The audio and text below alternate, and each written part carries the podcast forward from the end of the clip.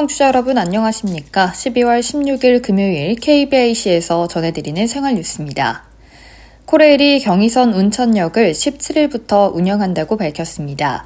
경의선 문산역과 임진강역 사이에 위치한 운천역은 두 역 사이를 왕복 운행하는 셔틀 전철이 평일 2회, 주말 4회 정차합니다.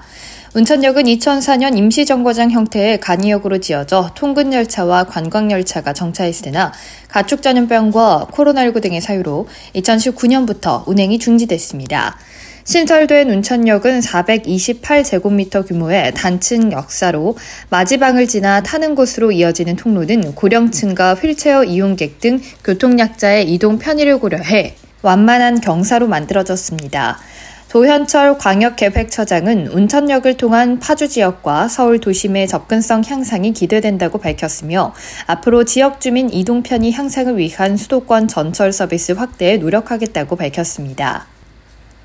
대전교통공사가 국내 최초로 도시철도역에서 교통약자가 개찰구를 통과할 때 자동으로 문이 열리는 하이패스형 개찰구 시스템을 운영합니다. 공사는 15일 도시철도 1호선 갈마역에서 교통약자를 위한 하이패스형 개찰구 시스템 체험 행사를 가졌습니다.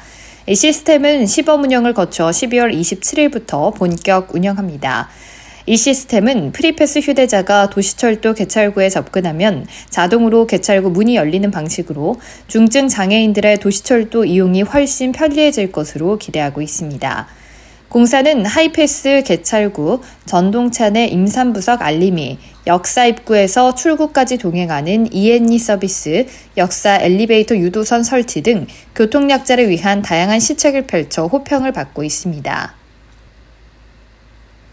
내년부터 현금 영수증 의무 발행 업종이 늘어납니다. 온라인이나 소셜미디어로 물건을 파는 오픈마켓과 같은 전자상거래 소매 중개업, 에어비앤비 등 숙박 중개업을 포함해 모두 17개 업종이 추가되고 가전제품 수리점, 옷, 가방, 신발 수선집을 비롯해 장난감 가게, TV, 홈쇼핑도 의무 발행 업종에 포함됩니다.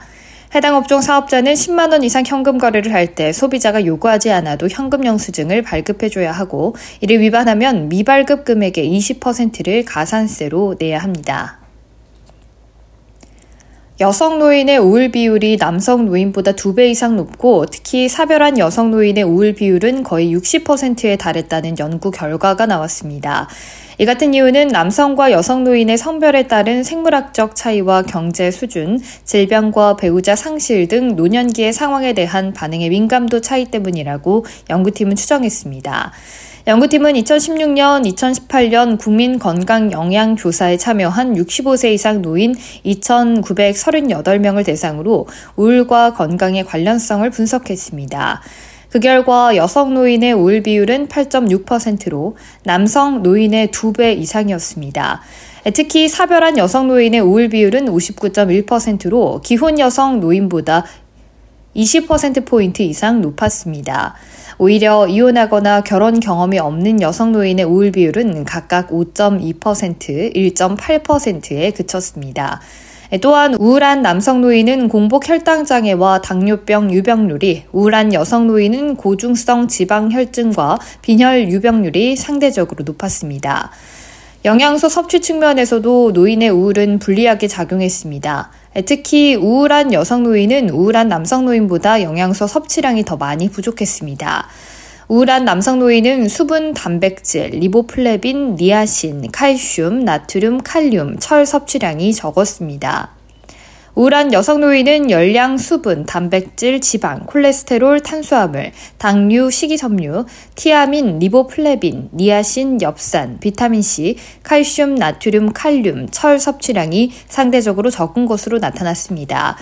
또한 우울한 여성 노인은 우울한 남성 노인보다 부족한 영양소가 열량, 지방, 콜레스테롤, 탄수화물, 당류, 식이섬유, 티아민, 비타민C 등 8가지나 됐습니다. 티아민, 피리독신과 같은 비타민 보충이 기분 향상과 관련이 있는데요. 특히 여성에서 티아민 보충이 기분을 좋게 한다는 연구 결과가 나왔습니다.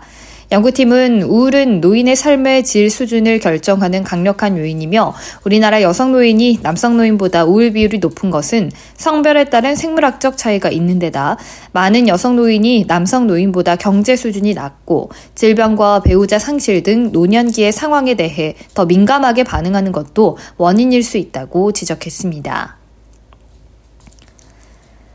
정부가 중소형 주택을 분양할 때 추첨제 비율을 늘리기로 하면서 청년이나 신혼부부들의 내 집 마련 기회가 더 늘어날 전망입니다. 현재 투기과열지구 내 85제곱미터 이하 주택을 분양할 때는 100% 가점제만 적용되고 있다 보니 가점이 낮은 청년과 신혼부부는 청약에 당첨되기가 매우 어려웠습니다.